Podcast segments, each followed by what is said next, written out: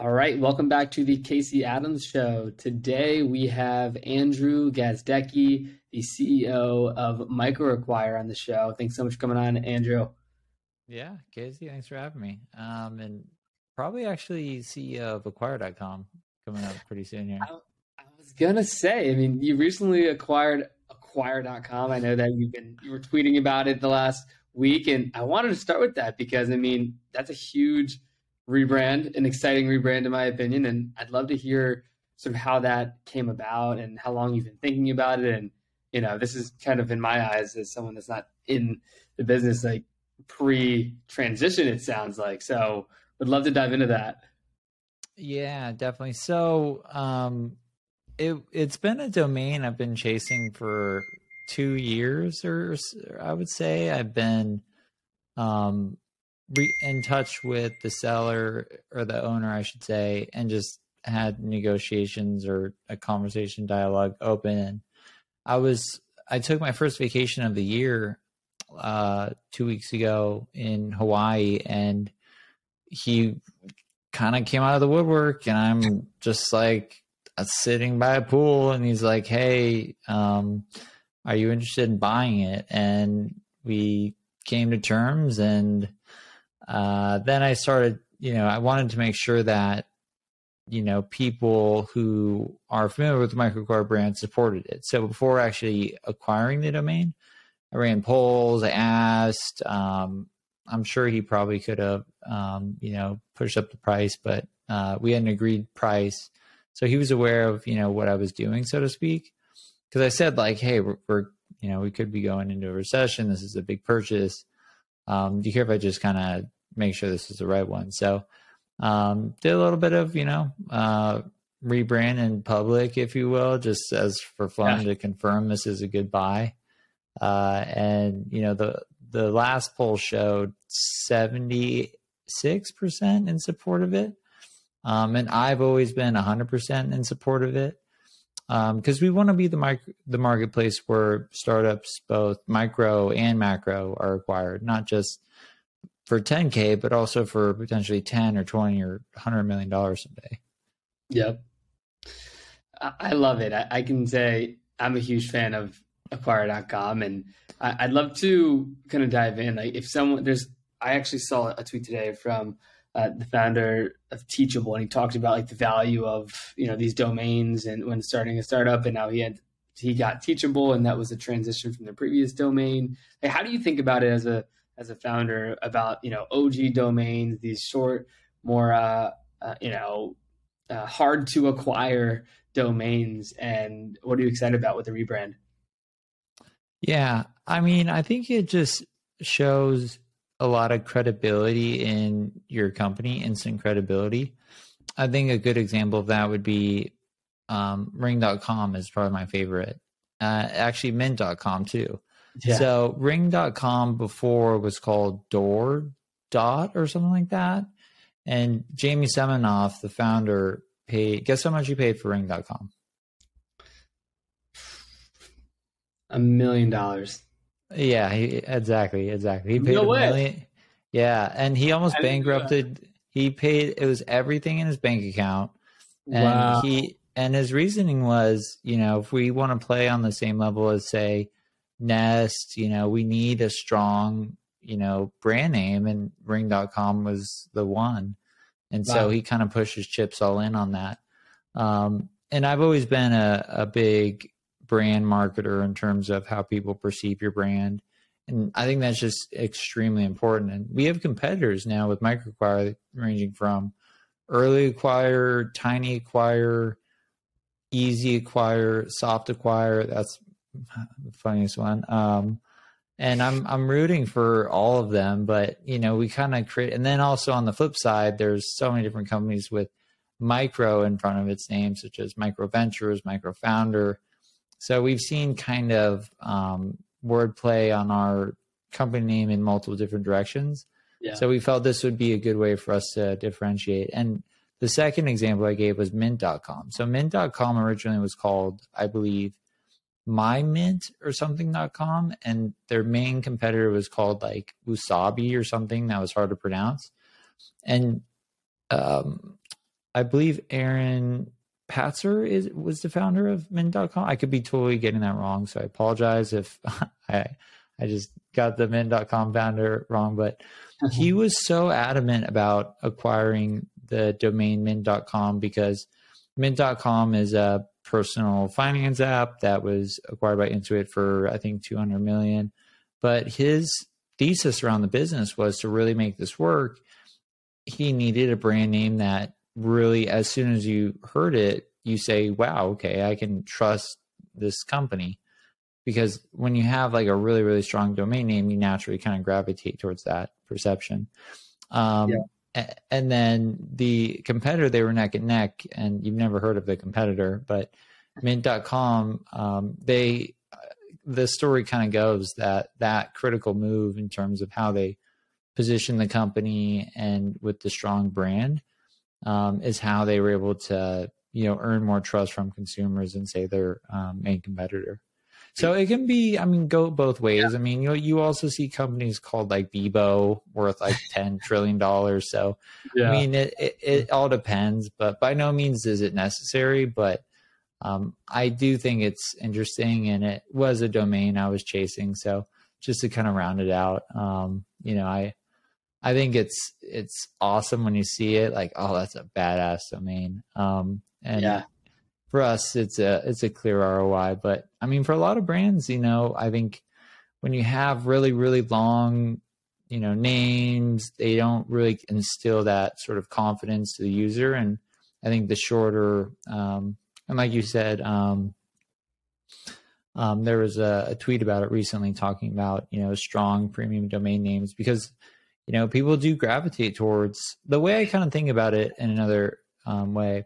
I feel like I'm kind of rambling now, but um, it's kind of it's kind of like buying like uh, like a piece of prime real estate in Times Square, where like you got the corner shop in Times Square that when people see it, they're like, I don't know what the rent is on that, but that's a that's got to be yeah. a, a business that's doing well.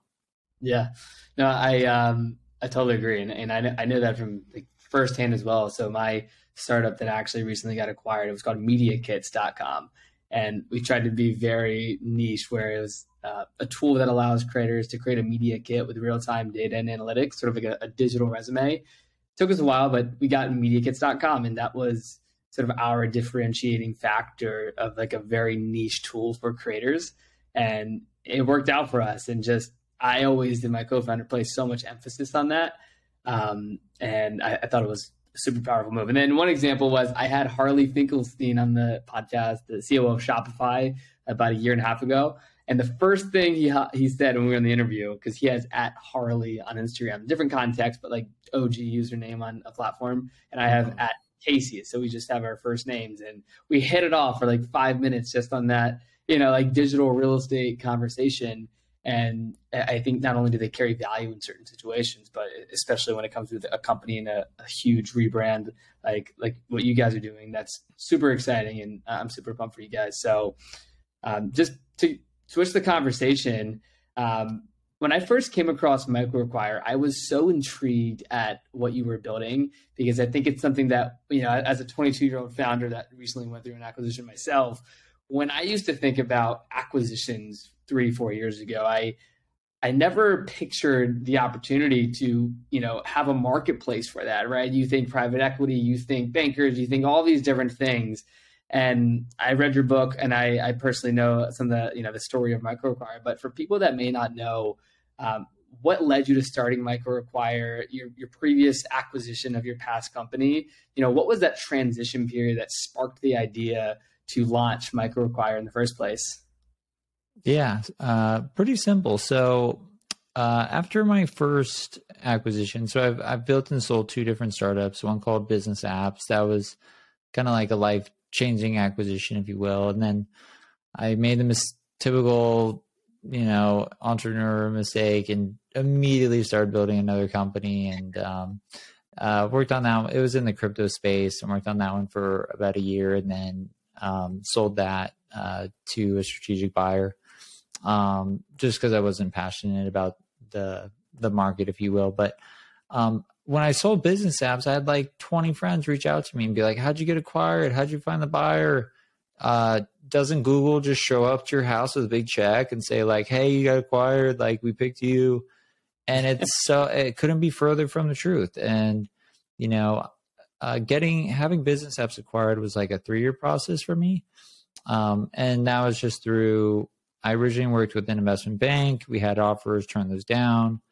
And I remember saying, like, hey, you guys have like the best job in the world. Like I do all this work and then you show up in the at the end and you get their minimum fee was um, eight hundred thousand if the transactions um, closed. So I was twenty five, young, passing the deals, but um, kept in touch with a lot of the buyers that we had met and just constantly kept them updated. Like I was selling the business, you know, like you you want to be if you want your company to be acquired, you need to build these relationships early, especially if your business is at scale and it's going to be, you know, a significant purchase because your buyer pool decreases the the larger your business gets. Um, and so I just thought to myself, all right, we got all these books on marketing, fundraising, sales, and literally nothing on arguably the most important part of the founder's journey, which is the exit. And so I thought, all right, what if we just get everybody in a room? everyone who likes acquiring startups because I was acquired by private equity, and so I started learning that world. Like, oh, there's these companies that buy companies. Like, this is fascinating, and there's a there's thousands of these types of people. Interesting. Oh, this is a trillion dollar uh, market opportunity. Interesting. Uh, current options to sell your startup are either with bankers or with you know business brokers that you know take sometimes uh, pretty high fees. So I thought you know there was a lot of opportunity to just opt optimize, um, automate, streamline, standardize, just the whole process end to end for acquisitions, like from the legal aspect. What is a letter of intent? Asset purchase agreement. What is that? How do I get one? Um, even just finding an M and A advisor if you need one. Where do you find one? How do you know if they're good? Um, and then just finding a buyer. That's the hardest part. How can we get startups in front of hundreds of thousands of buyers in a week instead of, you know, years? And so uh, that was kind of just the idea for the business. At first, I didn't think it was going to work because who lists their business on a marketplace? But I just took all the information or not, or experiences that I went through selling business apps. So key things like it needed to be private because I remember the moment when I told my team we were being acquired. I got questions ranging from, "Am I am I becoming a billionaire or a millionaire?" And then other people are like, "Am I am I fired?" It's everything in between. Like it was just like, "Oh my gosh!" Um, and then you know we closed, and you know the rest is history. But uh, I knew it needed to be private because if your team or customers find out, obviously that's something you don't want, or even investors if you have them. Um, and then also just putting control in the hands of entrepreneurs. So allowing entrepreneurs to, you know, control who sees their company, who they give access to their data room, if you will. Um, and then again, just providing access to um, a large amount of buyers in a quick uh, period of time. So, long story short, just democratizing acquisitions and just making it easier because it can it can be so difficult to find that buyer. And there's yeah. a saying if you have one buyer, you have no buyers. And then if you find a buyer, what do you do? Do you know all these terms? Then you got to go out and find an advisor. Where do you find them? Or if you want to maybe, I ran my sale process myself, um, but I, you know, was able to kind of cobble together all the information I need to know. But what if there's a central repository? There was just this big missing gap in the startup ecosystem and I and I just couldn't believe no one had addressed it. And I thought it'd be awesome and really fun yeah. to to fill that hole. No, that's an incredible story, and just seeing what you've done, and, and now, as you said previously, like the the competitors that are that are coming up, it's I'm excited for what you're building. But when you were first getting started with MicroAcquire, what were some of the challenges? Was it finding the buyers to, you know, trust and vet this community of startups? Was it getting startups to to list their company on the platform? You know, you always hear this idea of like the chicken and egg problem. Like what was it in the early days that was more challenging and how did you push through that and overcome that? Yeah, that's a, that's a really good question. I, I mean, typical startup growing pains of just so much to do, too little time. So I launched MicroAcquire as a solo founder. I funded it myself um, entirely for about two years. And that meant I did all customer support, I did all vetting of listings, I did all product management. I wrote every single newsletter, basically working from like 4 a.m. to like midnight some days, just because I thought it was so much fun. Um, because I'd see all these cool startups come in and I'd interact with these, you know, really interesting buyers. And it was just, you know, a way that gave me access into like a part of, you know, the world of startups that not a lot of people get to see. Because when you think of startups, you think of, you know, multi billion dollar companies, you know, venture back. That's typically what you think of when you think of the startup ecosystem. But there is a long tail of startups where, you know, I see like some website that just removes the background of an image to make it like a transparent PNG and they're making like a million a year in profit. I'm like, what is going on? So yeah. I just thought it was so fun for me just because I'm kind of a startup nerd.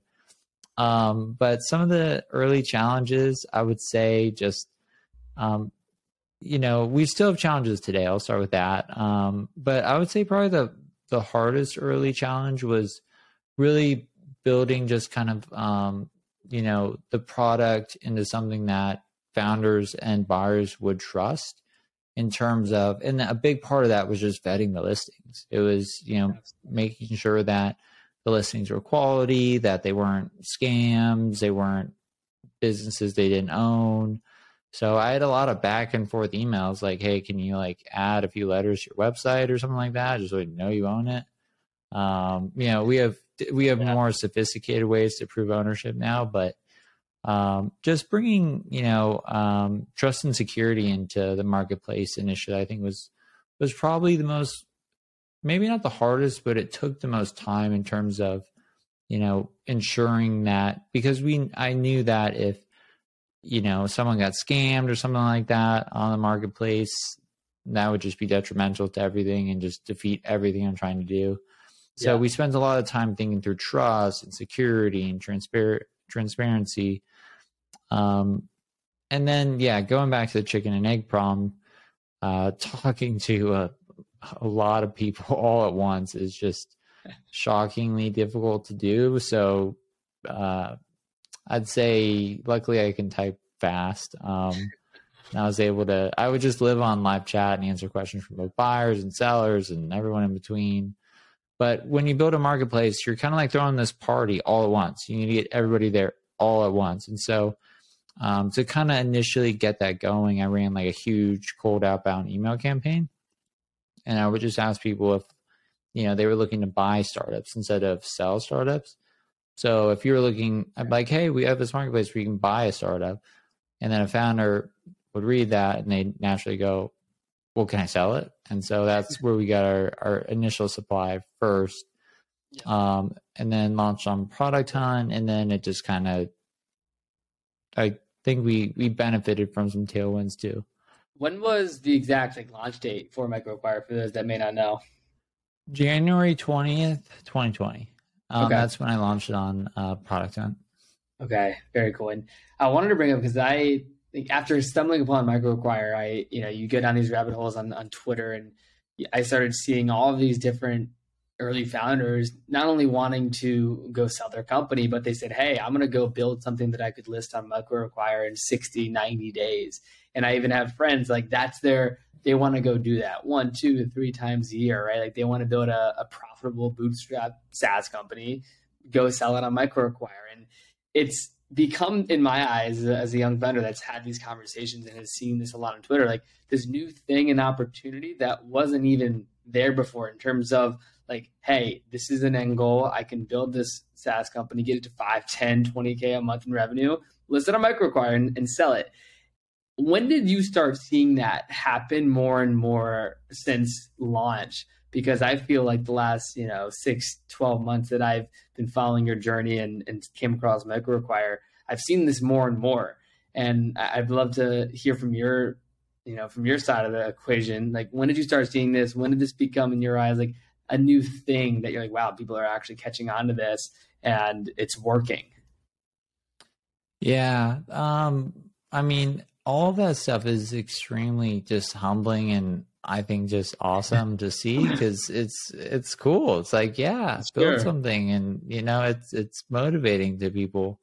Um, you know, I think one of my favorite parts about is, you know, regardless of, you know, if we succeed or fail or however you define that, I think, you know, it's also knowing we've inspired some entrepreneurs to just do stuff. I think that's kind of the biggest hindrance for a lot of entrepreneurs is just taking that first step out of either, you know, I'm going to build something and not waste a bunch of time. And I think just knowing there's an outlet to sell that business, whether you you know do a great job and now it's time to you know cash in the chips so to speak or maybe you move on to something else and you want to you know sell the current product that you're working on or anything yeah. in between so um when did i really see it start working um you know kind of probably i'd say six months i mean to me i remember like the first acquisition closing um, I remember that was probably the moment when I was like, whoa, okay, like, wow, that, like, you actually bought something off this website? Like, that's amazing.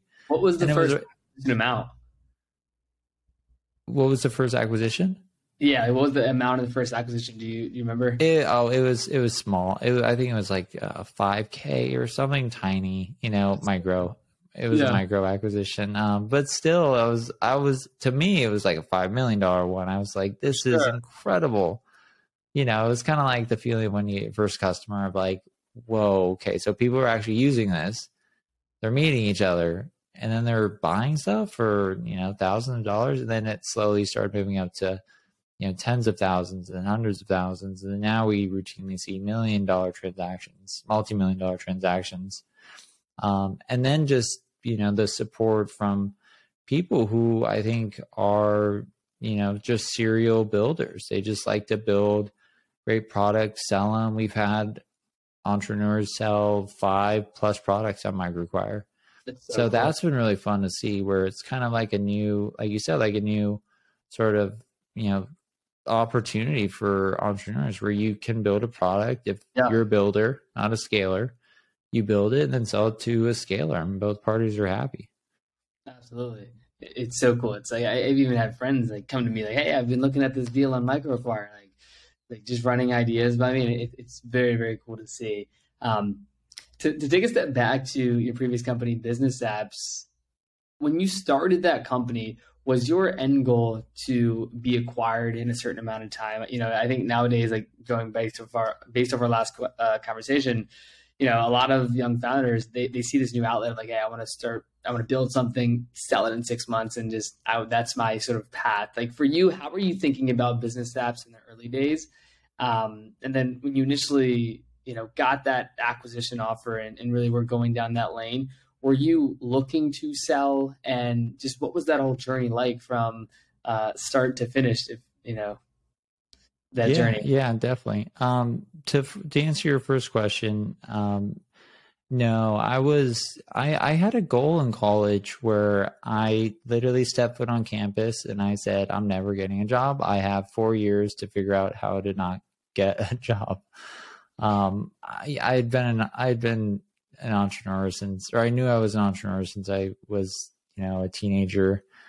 Um, you know, I had built a number of different things. I'd sold stuff on eBay, you know, kind of all the cliche stuff. Um, so I would build a different company every year. When I say company, I mean just something, just trying to learn. And every company got a little bit more sophisticated.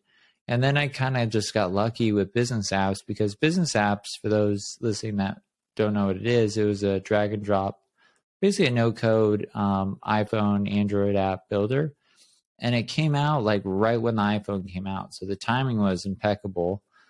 Um, and the MVP of it was terrible. Um, like only I could use it. And so um, I built that business initially to just not get a job. That was my only goal. Like I just wanted it to be, I envisioned it as an agency because before that I had a job board that connected de- mobile developers with businesses, and I kept seeing the same uh, business requests, or I should say, app requests being made, and people were paying fifty thousand dollars, mostly like luxury hotels and restaurants, for Mm-hmm. like a simple app. And I was like, oh well, there's like do yourself websites. Like, why not a do yourself app builder? And so I made a template with the features that everybody were was asking for. My thought process was, okay, if I can get you know 100 customers, I don't have to get a job, and then you know 100 customers turned to 200 and 200 to 1,000, and it just grew faster then. But the the be I feel like every business I've started, when I think back, you know, it it starts with kind of humble beginnings. I didn't start it with like this thing's going public, like this is, you know, I'm going to build a billion dollar thing um, and just i think that's kind of how product market fit works is you know you search for it and then it just kind of you you just feel this pull and that's what happened with with business apps. But um, answering your second question i once i a year in i knew it was something special. Like we had something on our hands Yeah. and this was kind of like my my my ticket to a better life if you will so I was like, I'm going to maximize this. Um, this isn't a quick flip. This isn't like a six month project. Um, I'm going to see how far I can can take this one because we went from zero to three million in in the first two years, I think, and then after that, um, uh, from year two to four, we went to seven million in annual recurring revenue. It, yeah, and I was like 23, 24. I didn't know what I was doing. Like, it, it was it was weird. Um, but anyways um so when i when i decided to sell the business it was a conscious decision where i repositioned the business um, more attractive to um, a wide variety of different buyers. And i started vocalizing that you know we're going to be you know looking to sell the business. I'd been in the business for about a decade. Yeah. i'm getting tired. Um, i'm already working on like another startup.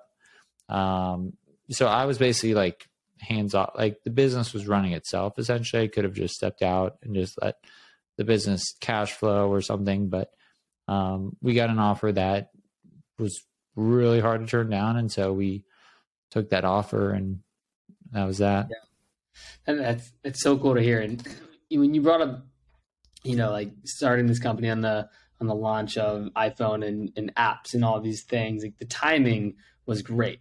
And like thinking back to then, like did you see that in the future of like, hey, like App Store, all these apps, everyone's gonna have an app because that was a whole new vertical of sort of like what a business needed. Like, was that how you were thinking about it? And then how do you think about that now in terms of uh a new vertical where the timing could be ripe. I know you see a lot of companies and, you know, probably more than lots of people. So like, what do you think about in, in the same context of seeing the app store and the opportunity there in, in today's market? Yeah, good question. So one one principle I I always or one if I ever have a quote, I I hope it's this one. Um or maybe maybe not, but I always say, you know, to really succeed in entrepreneurship, uh you want to make and you can succeed in many different ways, but this is what's always worked for me is making an obvious bet to you that is not obvious to everyone today that will become obvious over time. So to me with the uh, with business apps and every small business potentially needing a way to connect with their customers where they were, and that's on their mobile devices, that made com- complete sense to me. And at the time, there was no way for a small business to build an app outside of hiring a custom developer, paying a bunch of money, which was immediate blockage to 99.9% of small businesses. So I knew this was like could had potential to build a big business, um, but I, I, didn't have the confidence or really the experience. I had never built a big business before, so that you know, it's kind of you know, I wasn't like, oh, I I got this. Like you know, it it just yeah. transitioned into a larger business than I I ever expected. Um, but it was that unique insight that I got from the job board to like I had basically unique insights of what do these businesses need? How do you properly design apps? How do you get them approved by Apple? Um, all these unique things from a previous business. And, you know, that kind of translates over to MicroAcquire as well, where you know, the product that we brought to market was, um, you know, pretty different from other, you know, models in terms of selling your business. And that came from personal experience. So unique insights. And then looking back, you know, without putting too much thought into it, because I'm never, you, you never want to be completely stubborn in terms of your thinking, but now that I think about it, the bet I made was, you know, entrepreneurship through acquisition would be a rising trend. And so with both of those businesses, I kind of, you know, like you said, timing is so important and the timing was just right on on both of them. Um, so I, I, I hope that answers your question. And that's kind of how I think about um, just the importance of timing is if you see something that's really obvious to you and it's going to be obvious to everyone in a year, you know, make that bet today because you know that's how you catch the tailwinds um, and, yeah. and succeed. Absolutely. Um, looking ahead into you know microacquire acquires journey, what are you most excited about, and what are things that you see as like a natural like vertical integration that you could speak on today? Just thinking about the future of microacquire. Yeah, I think just there are so many software companies that people have just never heard about. I think, you know, specifically the bootstrapped ecosystem and the amount of businesses get that are being bootstrapped today. And I originally bootstrapped um, Bizness Apps. So, you know, when you bootstrap a business and you sell it for 10, 5, 1 million dollars, you're a millionaire. Congrats. But if you raise venture capital, you know, it's a different story. Um, you know, maybe you'll have a good outcome, but typically not because of, you know, like uh, liquidation preferences with investors or whatever terms you have or how much capital you raised. Um, so I think that market is going to continue to grow. And I think there's a long tail of software companies that you'll just, you're never going to hear about on Twitter because they're not they don't care. That's not their growth channel. They're just, you know, maybe focusing on SEO or something like that. And these yeah. are multi-million dollar businesses being ran by like five people. Um, I think that's you know a trend that we're going to see continue. So what what I think is most um, exciting for me about MicroAcquire is just you know building a startup has somewhat been democratized with no code platforms. You can get an MVP out in a week. You don't need to know how to code. Um, getting the word out about your startup has never been easier. Um, there's just the the playing field has just been leveled um, for so many people all around the world, and I think that's going to increase the amount of tech startups being created. So, I guess put another way, you know, 20 years ago, if you were an entrepreneur, you'd probably start a small business or a restaurant or something like that. Um, but fast forward to today, I think you're going to be starting, you know, some sort of bootstrap SaaS company or e-commerce company. Maybe some will, you know, raise venture at some point.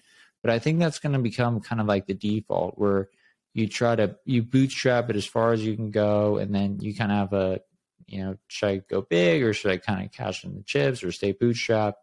Yeah. Um, but that's kind of where I think um, you know the narrative of Silicon Valley is going to go and is going to change. It's going to change away from you know, hey, you got to become a unicorn and go public, and that's the only way to be successful as an entrepreneur. To more of just, you know, you can actually make the same amount of money by bootstrapping a company to you know five, ten million revenue, as if you built a billion dollar company and raised you know multiple rounds of financing. So I'd say just like that part of just a whole startup ecosystem gets me the most excited. I know it's not a feature. Um, there's a ton of features I'm excited about that we're that we're rolling about out at market, my excuse me, acquire.com. But um, I think just the opportunity that's being created and accelerated and yeah, just entrepreneurship in general narrative. excites me. It's like the narrative shift, right? Like you see it as this obvious thing that many other people don't may not see right now, and it's very cool to hear that perspective. Uh, a couple more questions before we wrap up here, Andrew. Um, you know, you started Bizness Apps when you were in college, is that right? And you were a young founder. When you think about the the opportunities today, if you were 19, 20, 22 years old, like I am, um, what are you know some unique opportunities and angles that you'd be spending time on if you were to go back and start over today with the knowledge and expertise you have and more so just the advice to yourself if you were to be you know that age again in today's market. Yeah good question. So the first thing i would do is i would take a couple steps back and really figure out what market i want to be in. So i think the market that you pick is one of the biggest um, deciders of if you're going to be successful or how easy it is to enter yeah. that market or do you have a wedge into that market or do you even like that market? Um, so just figuring out what you like i think is extremely important. Like for example you know if you build a crm for dentists and you hate dentists like and you got to talk to dentists all like you're just going to hate your life. Um, so i'm a big believer that you know you want to write down all the stuff you don't want to do I would sit back. I would probably start a podcast. I'd probably start a blog. I'd probably, you know, get active on social media and just really kind of like observe and learn from different people and then figure out, you know, and then I'd probably make some small bets to figure out, you know, what I like to do, what I don't like to do, and then I'd go in. So I wouldn't come at it with blockchain is the future. I'm going all in there because I, I might not like that. Um, or I might not have the correct skill set. So I think, you know, a lot of people think entrepreneurship is this game of, you know, you, think of an idea and you, you just go after it and, and, and you, you hustle and, you know, you win. But really it's, it's kind of a game. Like if I look at my career, um, and I am nowhere near as, as successful as some of the people you've chatted with in the past, but, um, you know, it, it really was a series of small bets, like just making little dinky businesses and learning and figuring out what I'm good at, what I'm bad at, and what I like to do and what I don't like to do. Um, and that's kind of shaped my thinking. Um, so I would just take a step back, figure out, you know, where kind of, you know, you think you would be able to have some sort of unique insights, um, have the most fun because it's super hard to compete against you know, someone that's having fun when it's work to the other person, and then I'd make a move. So basically, yeah. move slow and then move fast when you figure out what you want to do. Love that. No, that that's super insightful. Um, last question before we wrap up here is, you know, you get this, you get this new domain, you're rebranding the company. What, what does your day to day look like, and how do you stay? Not only excited but just optimize for for growth and happiness and productivity. Like what are some of the things that you do on a daily basis that make you you that you'd want to leave the, the listeners with today? Yeah totally. Um i would say you know making time for podcasts like like yours um because i enjoy meeting awesome people like yourself. Um i go to lunch with my wife every day. That's a non-negotiable uh, you know, picking up my son from preschool every day. That's a non-negotiable. That's awesome. Um, so, you know, and then also like I like writing a lot. I I have a journal um, that I write in once a month that kind of helps me keep perspective, and that's also how I kind of assembled the book. Um, it's a great way to really figure out what's a problem and what's not a problem. Yeah. Because probably whatever you're worried about today, write it down and then look at it in 30 days and you'll be like, oh, that? Oh, it's, that's been fixed. um, and then, you know, just hanging, hanging out with, with the fam, you know, I got a, I, I got a three year old. So, um, yeah, I'm, you know, just a, a, a guy with a startup and, you know, I, I like to live life too. I love that. Well, Andrew, I, I've absolutely loved having you on the, on the show today. It's an absolute pleasure. Where's the best place where everyone listening can follow you, learn more about Acquire, and just stay, you know, along for the journey? Acquire.com. I need backlinks for that thing. now, now that there's going to be an SEO mess getting that thing over. Um, but uh, Twitter, LinkedIn, uh, my email, Andrew at acquire.com. Love that. Well, Andrew, thank you so much for coming on the show today. I really appreciate it. Yeah, thanks for having me, Casey.